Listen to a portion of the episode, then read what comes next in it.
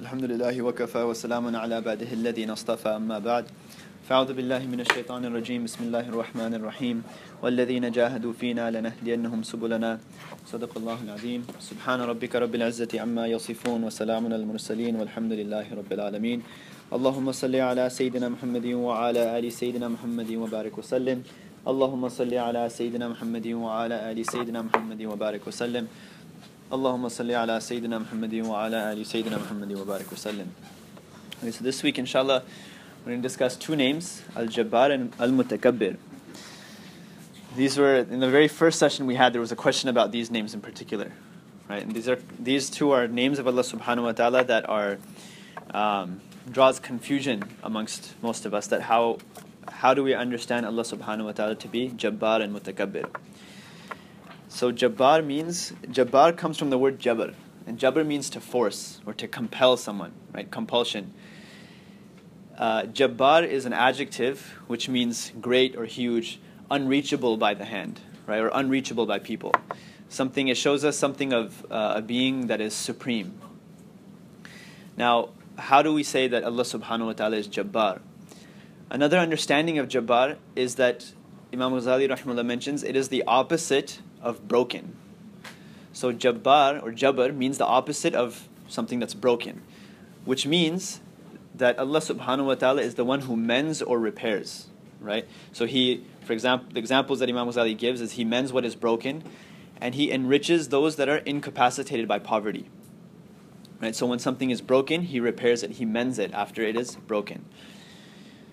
Imam Ghazali rahimullah he goes on and he mentions that the one Allah subhanahu wa ta'ala being Jabbar is the one who effects his will forcibly on everyone and thing and no one can force their will on him. So how do we understand this? Does this mean that we force everyone to be Muslim? Does that mean that we force everyone onto a specific methodology in a specific way? No, that's not what it means.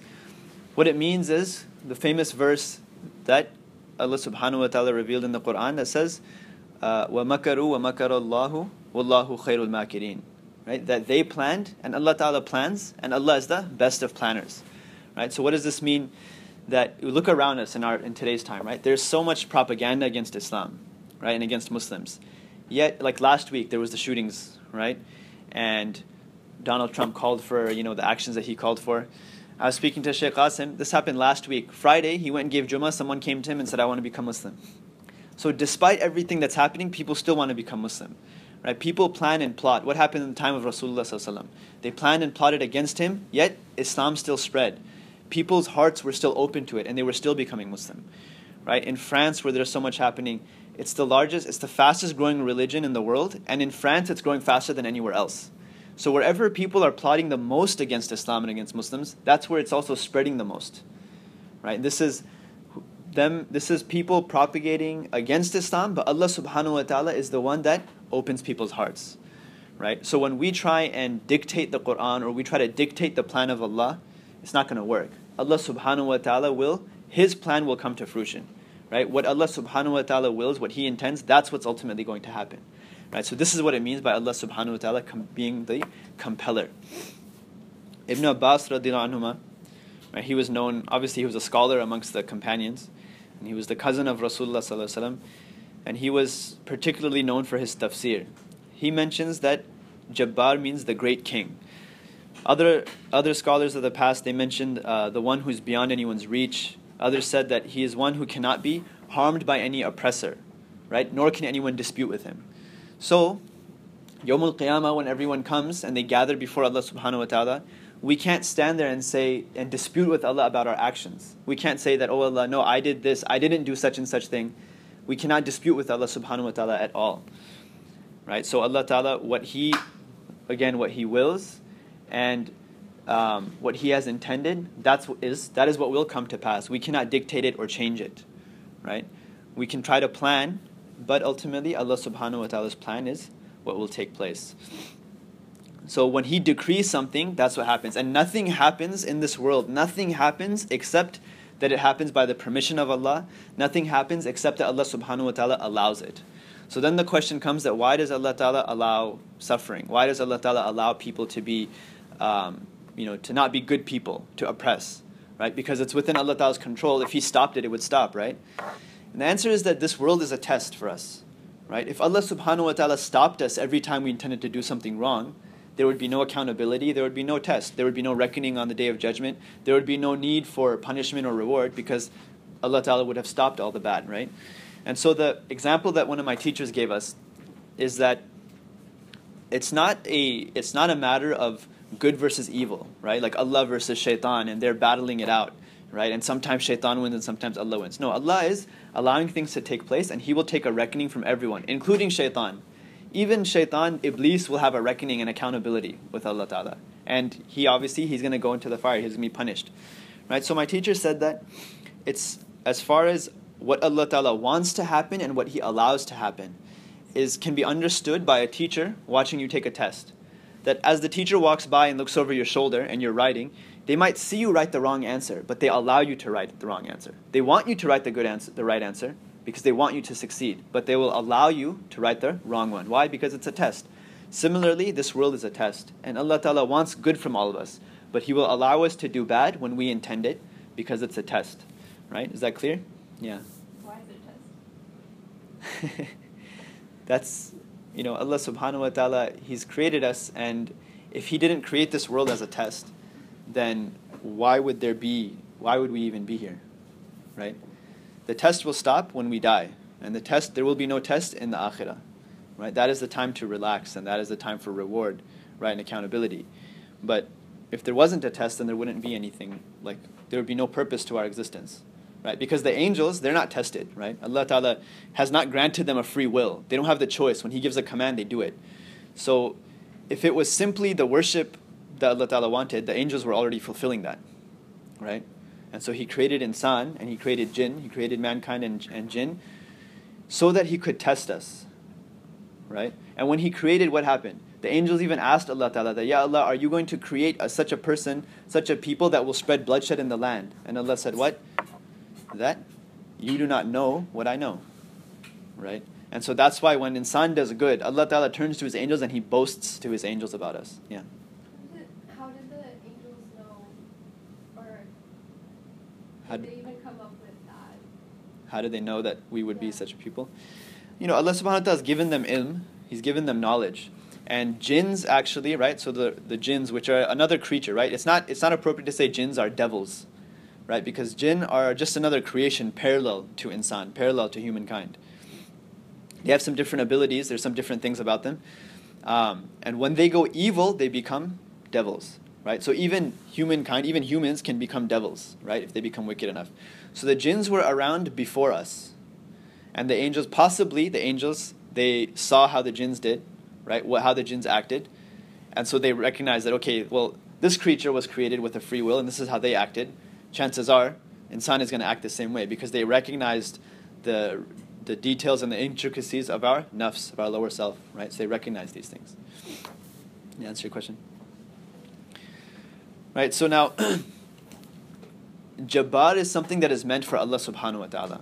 This is a quality that we cannot share we cannot share. I mean Imam Ghazali will give us how our share is in this word of uh, in this name of Allah Ta'ala.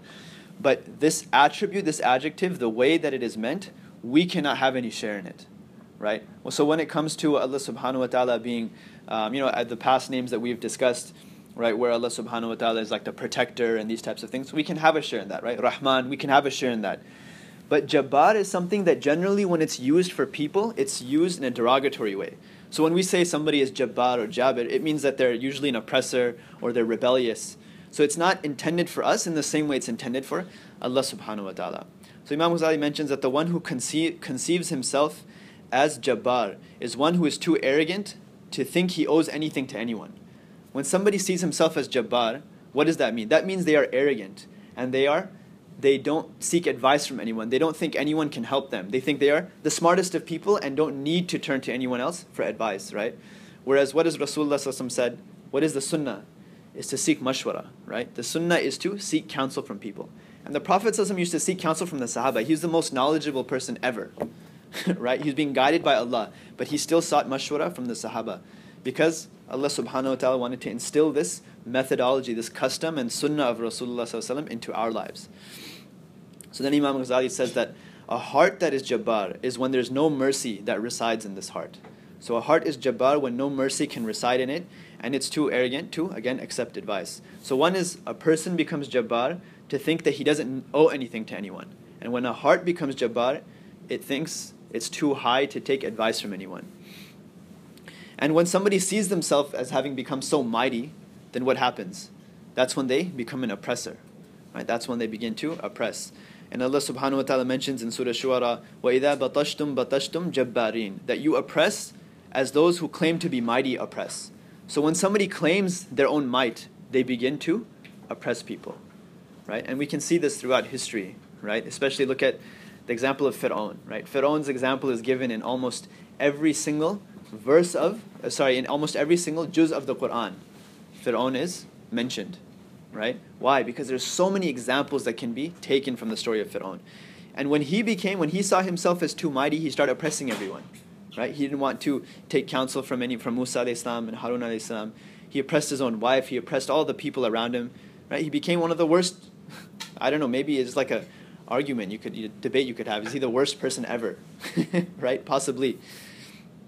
Right? Some would say Abu Jahl is the worst ever. He's known as the Fir'aun of this ummah. Right? It's an interesting discussion. Now, the ulama they mentioned that Allah subhanahu wa ta'ala he manifests himself amongst creation as Jabbar. How does he do this? Because we mentioned that Jabbar is one who mends things that are broken. So in reality, every single thing, like when you when something is broken, like a broken bone, for example, Allah subhanahu wa ta'ala is the one that mends it. It's not the doctors that mend it. What do the doctors do? They might do a surgery, they'll line the bones up right? They'll line it up and they'll lay it out in a certain way. And they'll wrap it so that it doesn't move as much, right? But then what happens?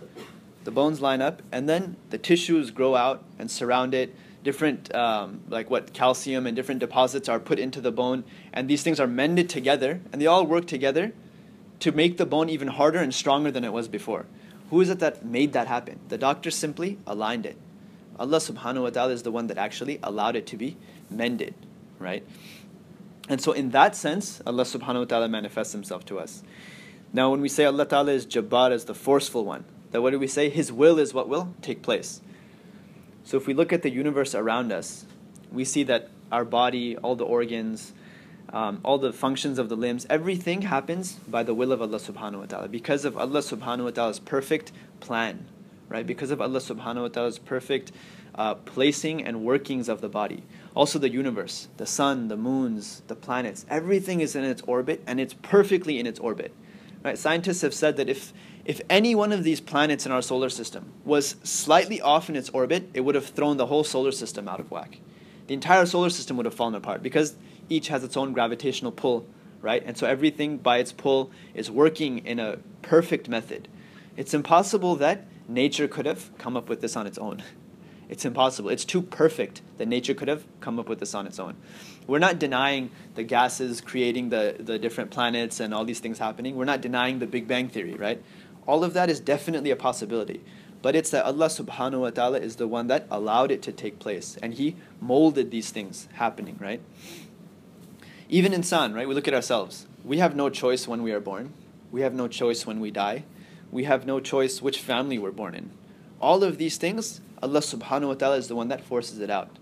Right? There was an individual, a friend of mine, he said that a, um, he knew somebody, a couple, who decided they didn't want to have kids anymore. Right? They decided they didn't want to have kids anymore. So there's surgeries you can do, right? The woman had surgery done so that she would no longer be able to get pregnant. And then she got pregnant after that. Right? Because her body grew the things that needed to grow so that she could start expecting again. right? So we plan, and Allah subhanahu wa ta'ala, when He wants something, then He makes it happen, right? He had decreed that this child be brought into this world through these parents. And at that time. So despite them undertaking whatever they wanted to undertake, right, precautions, the will of Allah subhanahu wa ta'ala still, uh, still was decreed, right? Still was carried out. Now Allah subhanahu wa ta'ala, He created the world and He created the ability for the world and all the different specimens to adapt in the different ways it adapts. So when we talk about evolution, and we say, well, when you look at a certain type of beetle and it's in a different land, right? Or you look at people, right? People in different lands. For example, people like Africans, they it's more difficult for them to gain get a type of skin cancer caused by the sun, right? So their skin is darker, it's a better resistance. And you might say, oh, well, they evolved that way because they're in a place that's hotter. Well, we're not denying that Allah subhanahu wa ta'ala didn't allow these adaptations to happen. We're just saying it didn't happen on its own, right? That Allah subhanahu wa ta'ala is the one that allowed it to happen. So He allowed all of these things to flourish. Right? And Allah subhanahu wa ta'ala speaks about this in, uh, in Surah, uh, Surah Rahman also, right? That He placed the earth and everything in it for the cattle and He allowed all of these things to grow. And then He says, Which of the favors of your Rabb will you deny? Right? فَبِأَيِّ آلَاءِ رَبِّكُمَا تُكَذِّبَانِ That Allah subhanahu wa ta'ala, Allah, He made the workings of the world and the universe like this as a favor to us. He made it as a favor to us. Imam Ghazali, rahimullah, his counsel regarding this is he says, The compeller among men is one who is too high to be a follower and has attained the level of one followed. Right? So he's reached such a level that there's no one for him to follow, and everyone wants to follow him, and is distinguished by the elevation of his rank in such a way that his life and his manner compels creatures to emulate him. Meaning he carries himself in such a way that when people see him, they automatically want to be like him. Right? It compels the people. They don't force the people, but the people feel compelled.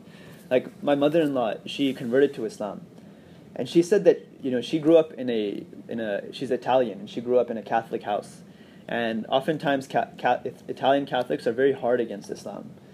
She said she didn't want to become Muslim. She was like staunch against it, but she just said she's like she actually said that it's as though I was forced on it, that there was the truth was so undeniable I couldn't resist it. I had to do it because I wasn't there was no peace in my life. Like the truth shined so bright I couldn't deny it anymore.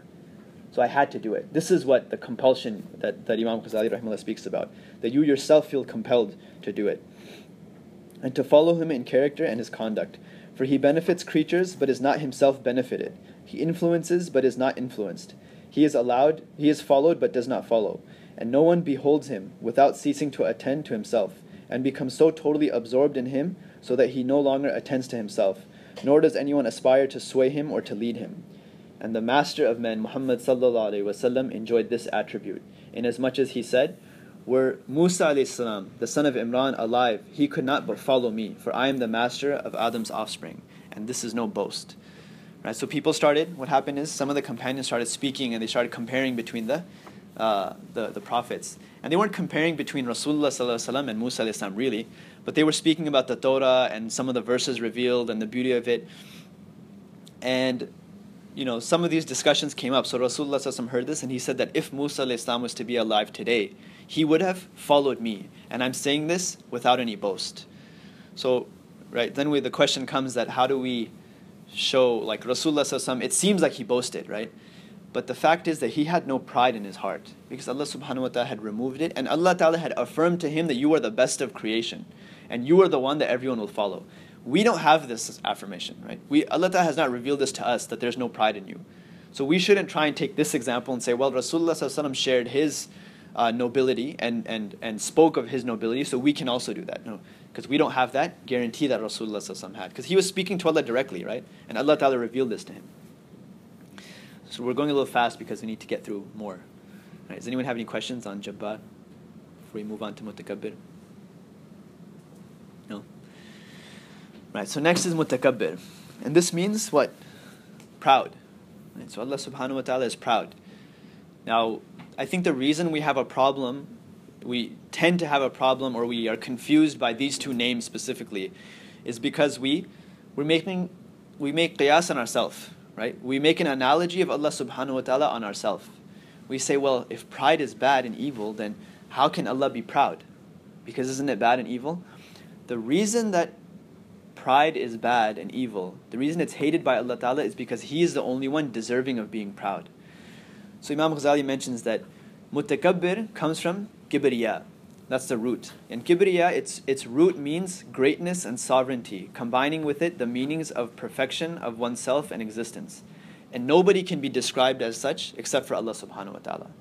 That only greatness and sovereignty and the perfection of oneself is only combined in Allah subhanahu wa ta'ala. So only when these attributes are brought together can somebody be proud. Are they allowed to be proud? Right? Now this doesn't mean that we can't say, Oh, I'm proud of my child. That's a different type of pride. This pride that's that we speak about of being um, uh, of being a negative quality is uh, proud to think that you are better than anyone else. So when you become pride, proud of your child, it's because you're, you're proud of their accomplishments. You're happy and delighted that they achieved something, that they were successful, right? But we have to be careful. What happens sometimes is one person comes and says, Oh, you know, my, my son or daughter, they accomplished such a thing, right? They were given this award. And all of a sudden, somebody else jumps in and says, "Oh, well, my, my kid is also awarded by these things." No, no one's making an attack on you, right? They're not making an attack on your own child, on your child that my child is better. They're just sharing their own, the good of their child, right? Anybody has anybody ever heard this? People, like you hear this, right? That we say something that my child, my child made the dean's list. Oh, well, my child was also great. Okay, like you know, good job, you know. Like my my sister, she just she lives in Boston and she's 12 years older than me. She just got an award, right, for like a businesswoman, you know? And um, when people, like when my mother shared this, there were some, some of these aunties that jumped all over her. You know, my son is also, he also gets awards.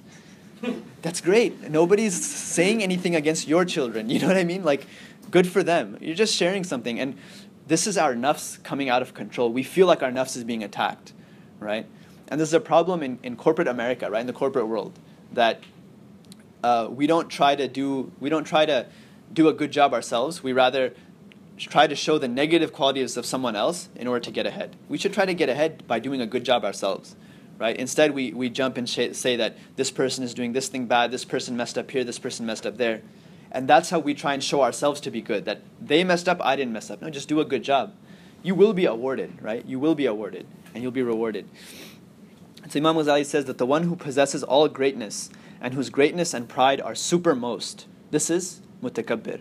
The one, it's like a superlative, right? It's an emphasized way of saying great. That a person whose greatness is the most, the most great. And he's so great that he alone is justified in viewing himself as having greatness and pride. So he says that Allah subhanahu wa ta'ala is the only one who can be mutakabbir.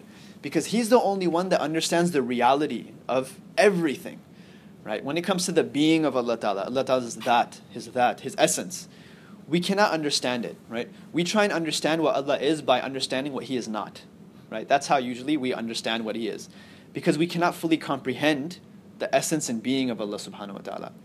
But Allah is the creator, and He created everything. So He knows the details and intricacies of everything, including Himself, right? Including Himself. So you can only view your you can only judge between the greatness of one thing and the greatness of another when you have understood these two things. So for example in basketball right in sports always there's a debate on who's the who's the best athlete who's the best basketball player right? So people from a past generation will say oh michael jordan was the best right? And then you know sometime later kobe bryant came and everyone said oh he's the best. Then lebron james came everyone forgot about him. Now people are saying what's his name?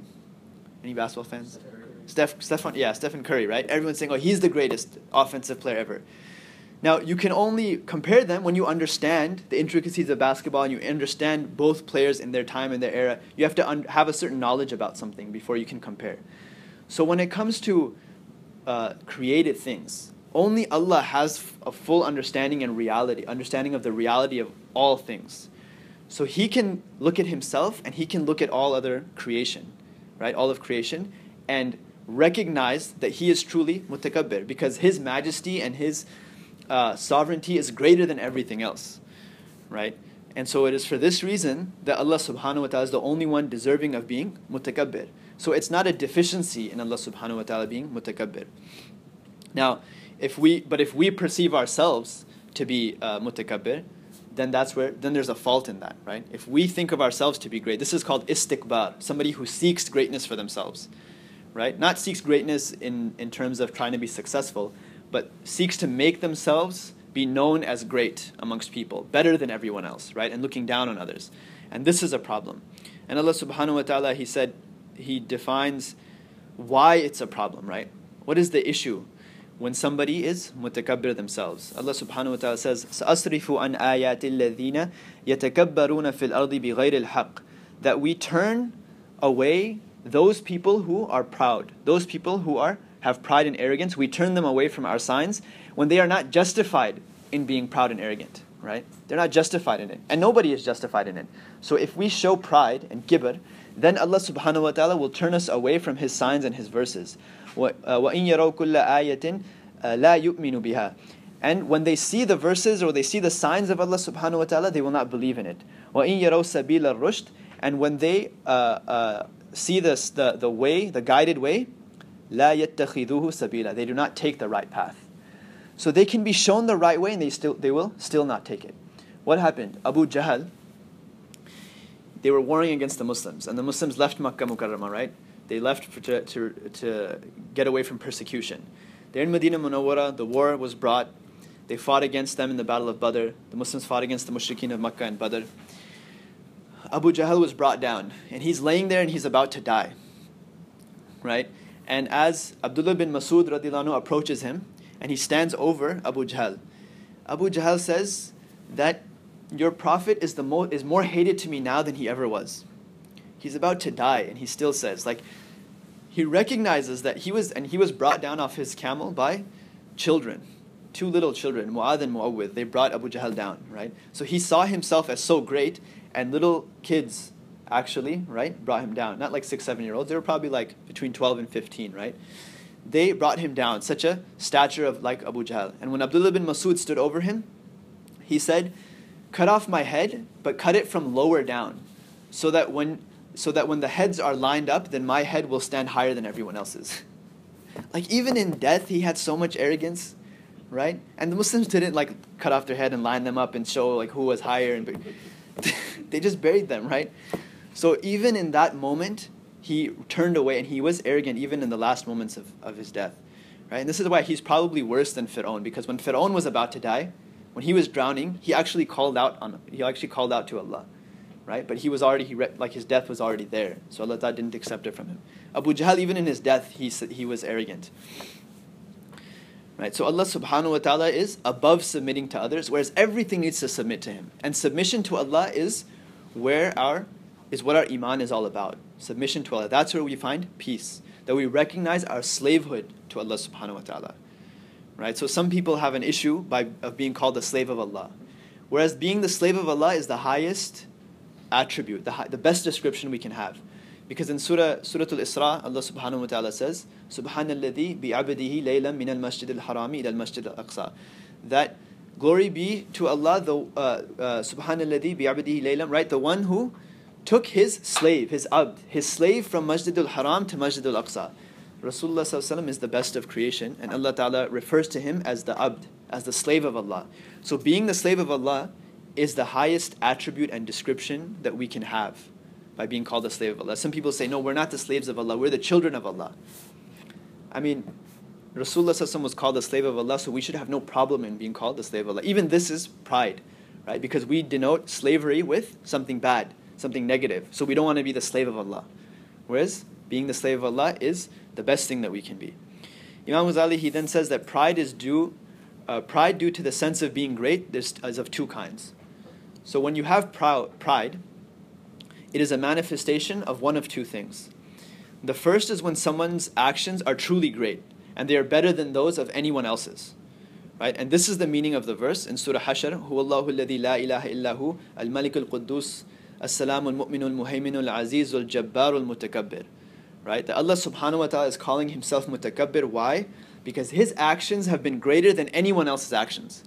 He brought the whole universe into existence everything. And we can't even realize the intricacies of the universe. And Allah Ta'ala brought it into existence. Right? It wasn't a simple like, you know, whatever the smallest cells just deciding on their own that, okay, this is what I need to do to survive. Right? And this is what I need to do uh, in order to avoid, you know, being consumed or whatever else, right? Allah subhanahu wa ta'ala put everything in its due place. So what Allah Ta'ala has achieved, no, nobody else could have achieved it. Right? So this is what is meant when Allah subhanahu wa ta'ala says He is mutakabbir. That what He has done is greater than what anyone else could have done. The second, uh, the second method, or the second sense of, the second kind of when somebody says they are great, they recognize their own uh, greatness, or sorry, the, they have, the second occasion where somebody has pride, right, due to greatness is when it is artificial. They falsely perceive themselves to have done something great. So, this is usually the this is the case because we why is it artificial because when we achieve something great it happens not because of our own accord but because Allah subhanahu wa ta'ala is the one who allowed it to happen and when we remove Allah from the, from the picture and say, no, I achieved it on my own, then this is a false sense of achievement. Right? We can recognize what happens when somebody goes and, and you go to the people who are close to Allah and you say, you know, oh, you have so much knowledge, or you did such a great thing. What do they say? They say, Alhamdulillah. It is all by the will and mercy of Allah subhanahu wa ta'ala.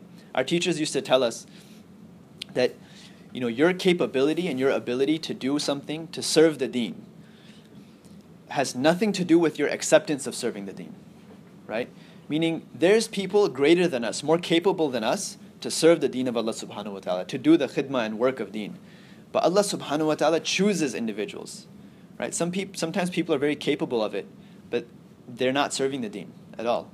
Right? What happened? Rasulullah he saw this qabiliyah, this capability in two people. Umar radiallahu anhu and Abu Jahl. Both of their names are Umar. So Rasulullah said, he made dua that, Ya Allah, grant me one of the two Umars. Grant me one of these two Umars in my ummah. Because he recognized that they had a great ability to lead the people and to bring the people into Islam right? So Abu Jahl was also capable, but he didn't serve the deen, right? So Allah subhanahu wa ta'ala chooses. Greatness does not come from ourselves, it is because Allah subhanahu wa ta'ala allows it to come from us. He chooses us for this greatness. So when we perceive ourselves as having done something great without help from Allah, then this is where the problem lies. This is artificial greatness because it wasn't from ourselves. And the ulama then write that the reason kibr is so betrothed, so hated to Allah subhanahu wa ta'ala, right? So loathed to Allah subhanahu wa ta'ala. Is because kibr is, the place of kibr is where? The place of kibr is in the heart, right? That's where we feel arrogance and pride. We can show humility to people, right? We can look at somebody when they, when they praise us and we say, no, it's all from Allah subhanahu wa ta'ala, I'm nothing. But we don't necessarily feel it in our heart, yeah. Sorry, what's kibr? Kibr, kibr is, the, is pride right? So mutakabbir comes from the word kibr. Okay? So the place of pride is the heart. And we can show humility amongst people, but we don't necessarily believe it in our own heart.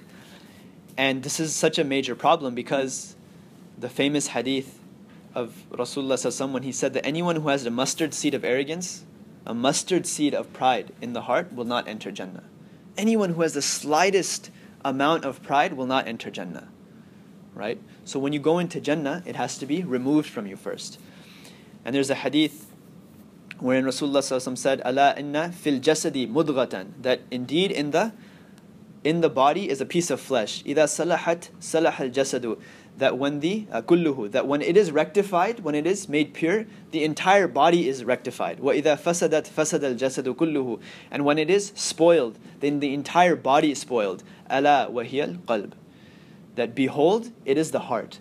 That in the body is this piece of flesh, the heart. When the heart is rectified, the entire body becomes rectified, and when the heart is spoiled, the entire body becomes spoiled. So kibr, pride takes its seed in the heart, and it is from there that it allow, it's allowed to grow and flourish. And so when it spoils our heart, then our entire body becomes spoiled. Right? And then look at what happens as a manifestation of kibr. Right? Look at, for example, Nazi Germany. What happened? Hitler. What happened? right? He saw himself, even though he wasn't of the Aryan race, but he saw the Aryan race as being superior, right? Blonde hair, blue eyes, being superior. And so they actually had different grades of this. That the lighter that your skin was, the blonder that your hair was, and the closer your eyes were to blue, right, was different ranks. And so this pride and arrogance, it spoiled them and it spoiled their entire nation. This is what happens. Pride is the root. What happened with Iblis? Right? He was, Iblis was an alim he was Iblis is a scholar, right? He is a scholar. And he knows Allah subhanahu wa ta'ala. It's, he's described as being alim billah and arif billah. He's recognized Allah subhanahu wa ta'ala's being for what it is, right? As much as it can be recognized.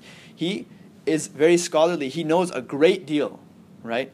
That he was the head of the angels. The angels used to come to him because it was prophecy to them that there would be such a being that would be so great in his worship um, he would be so great in his worship, but he would fall from his status. He would fall from his maqam, his rank. So all the angels used to come to him and say, Supplicate to Allah that this is not one of us. Because all the angels are great worshippers of Allah. So he supplicated on behalf of all of them that, Ya Allah, do not let these angels be that being who falls from their maqam and who becomes hated to you. But he never made that dua for himself. He never made that dua for himself. And then when Allah Ta'ala told him that you submit and prostrate to Adam alayhi salam, it was his kibr, his pride. He said, Ya Allah, I, you made me from fire and you made him from dirt, and I am better than him. Right? He said, I am better than him. It was his pride that spoiled him. Right? And then he became what he became. He became wretched and he became accursed. And it's a very Kibr being mutakabbir is very dangerous because Allah subhanahu wa ta'ala says in Surah Mu'min, Surah Ghafir, right? Two names for this. Alladina yujadiluna fi ayatillahi bighayri sultanin سُلْطَانٍ أَتَاهُمْ كَبُرَ مَقْتًا عِنْدَ اللَّهِ وَعِنْدَ الَّذِينَ آمَنُوا That those who dispute regarding the verses of Allah subhanahu wa ta'ala without having the authority to do so, right? They are hated according they are hated by Allah subhanahu wa ta'ala and the believers. كذلك يتبع الله على كل قلب متكبر جبار that like that Allah, Allah subhanahu wa ta'ala seals the hearts of every mutakabbir and jabbar person Allah subhanahu wa ta'ala seals the heart of every proud and arrogant person so what happens people dispute they argue regarding the verses of Allah subhanahu wa ta'ala without having the knowledge to do so right there's a there was once upon a time a place of debate amongst the scholars right Imam Shafi rahimahullah, he used to say what? That when I debate, when he would debate with somebody, he would say that he would make dua that Ya Allah manifest the truth on his tongue. Because he feared that they would not accept the truth if it came on Imam Shafi's tongue, and he was ready to accept the truth on someone else's tongue. Imam Abu Hanifa rahimahullah would sit in a gathering of 40 to 70 scholars, and they would debate on the different rulings and interpretations of the Quran, right? But when they were sitting in one place, somebody sitting in the same room, but at the other end of the room, couldn't hear them arguing, couldn't hear them debating, because they were speaking with such softness. That was the time of debate. Mulana Ashraf Ali Thanwi, rahimullah, he was a great scholar of Darul Deoband. When people would come, when the ulama would come to him for spiritual rectification, he would say to them that make tawbah from debate. Pledge to me that you will never debate again. So they said, Why? He said, Because the time of debate is over. Now people only debate to push their own agenda to prove they are right. That's the only reason people debate now. Right? So what happens now? Our pride takes such hold of us that even when the truth is said to us, we refuse to accept it. A couple weeks ago, I was at Islamic House and I gave Jummah there. And um, somebody had an issue with the way I did the khutbah, right? So the way I do the khutbah is I get up and I, I'll give a, a, a talk in English, and then I'll do two Arabic khutbahs, right? And you know there are you know there are opinions that say that you can do the khutbahs in English as long as some Arabic is said in them and ayat and there's a certain etiquette, certain things that have to be mentioned as long as those things are mentioned. But the dominant opinion is that the khutbah should be in Arabic. Okay, I'm not saying it's invalid to do it another way. Now, when I was in school, like this was very common. I don't know. It seems maybe it, you guys aren't used to that anymore, but that's how I do the khutbah, right? And it's a, somebody comes to me afterwards and they say that you know why did you do it like that? So I said, do it like what? He said, you were at, you did what the munafiqeen used to do. I said, what's that? Said, you can't give a dars before the khutbah. I said, it's just some advice and some. The Sahaba actually, and I quoted to him, the Sahaba actually used to do this during the Khilaf of Umar radiallahu anhu. Uh, Abu Huraira radiallahu anhu and other Sahaba would sometimes come out before Umar radiallahu came out to do the khutbah on the day of Jummah, and they would have a dars, a little halaqah. They would give some words of advice. Then when Umar would come out for the khutbah, they would sit down and he would get up and do, he would do the khutbah. So it's established from the practices of the companions that they used to do this, right? When I said this to him, refused to accept it. He actually said to me that, you know, brother, we just have to accept the truth when it comes to us. and he said, a lot of these things are just daif.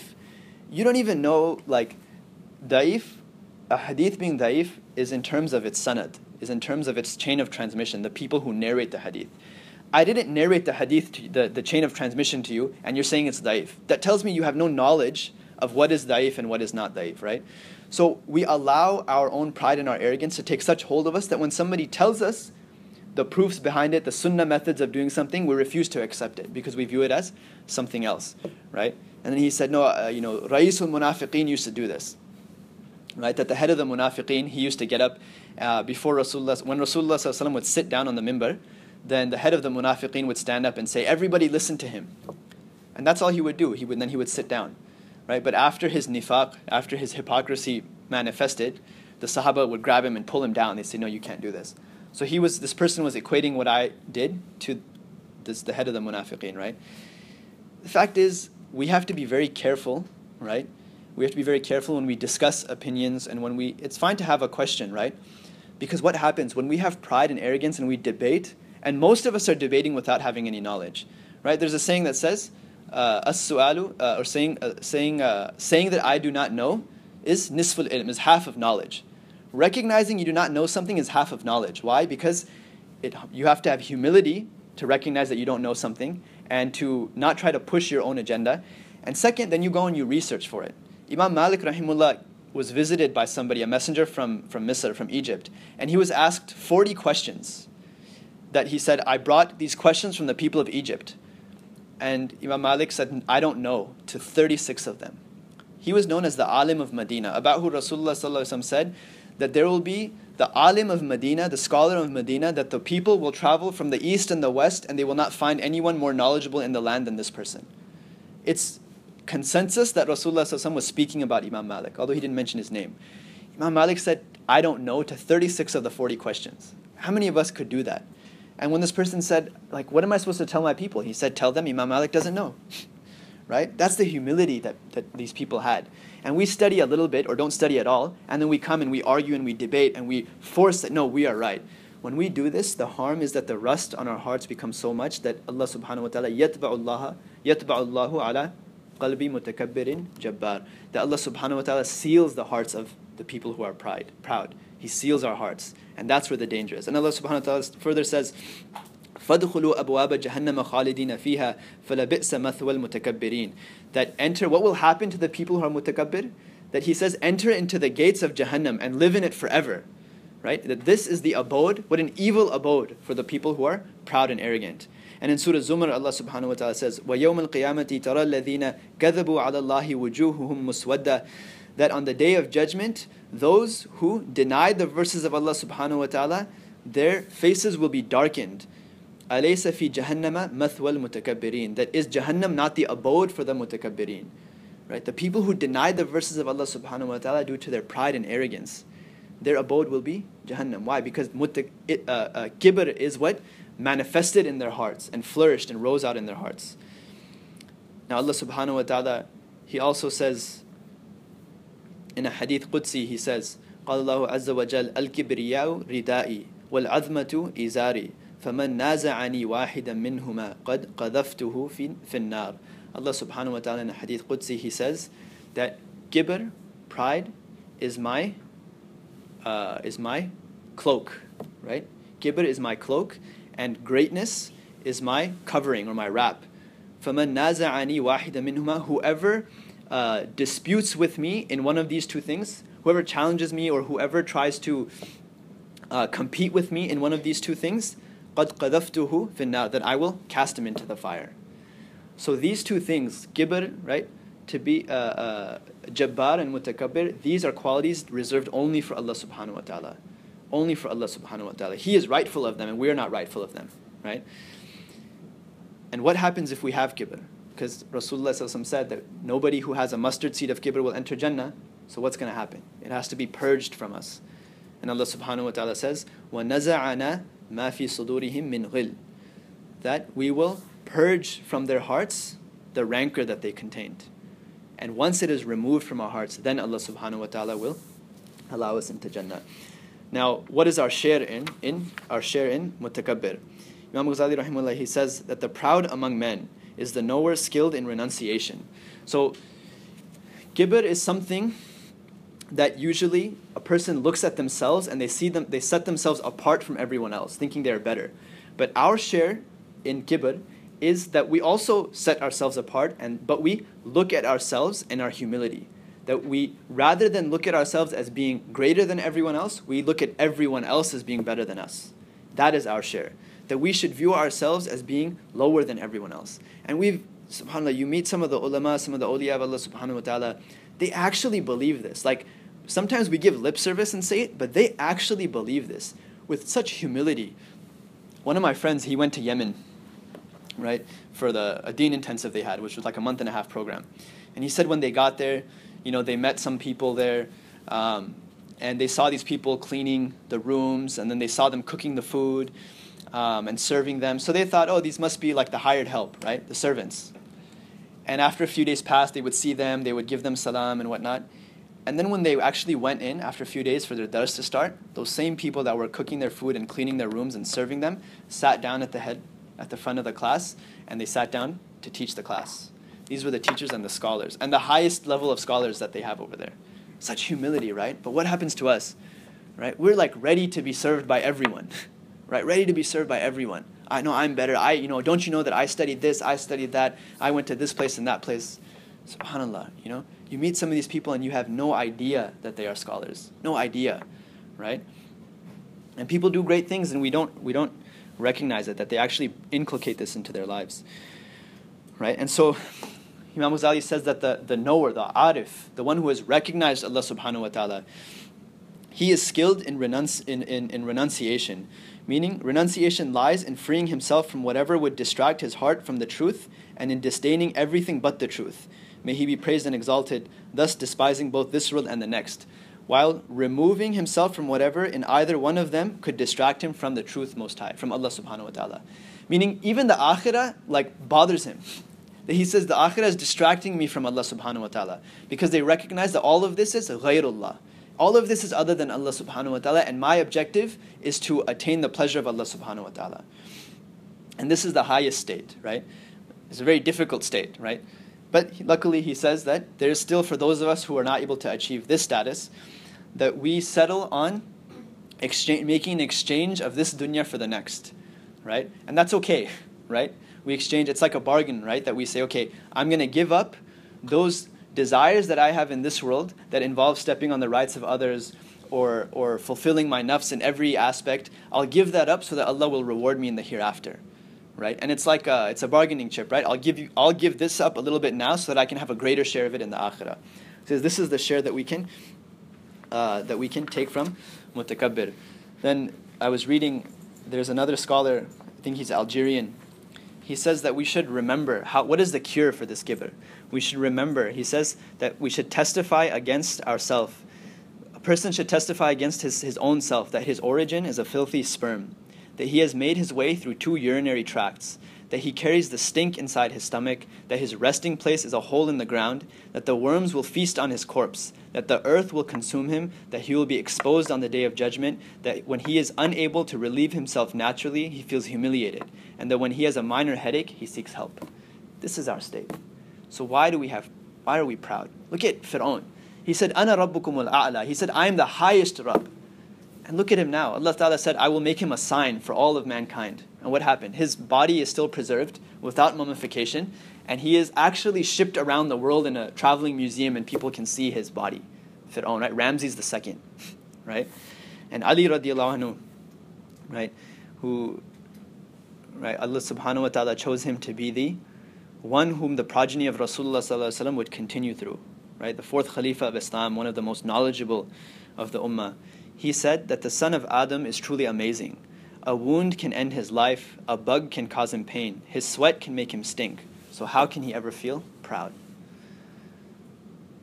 It's a very powerful statement, right? This is our state. We have to remember that one day we're going to be six feet in the ground and we're going to be questioned by Allah subhanahu wa ta'ala. So, whenever we feel that anger coming up in us, and whenever we want to dispute with someone, we should remember this we should remember this statement, right? That we're going to be six feet in the ground, right?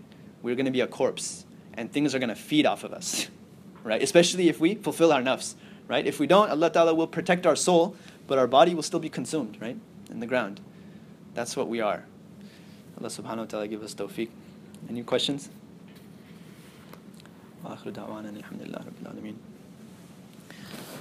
How are you guys doing with the whole Islamophobia any issues anybody's had?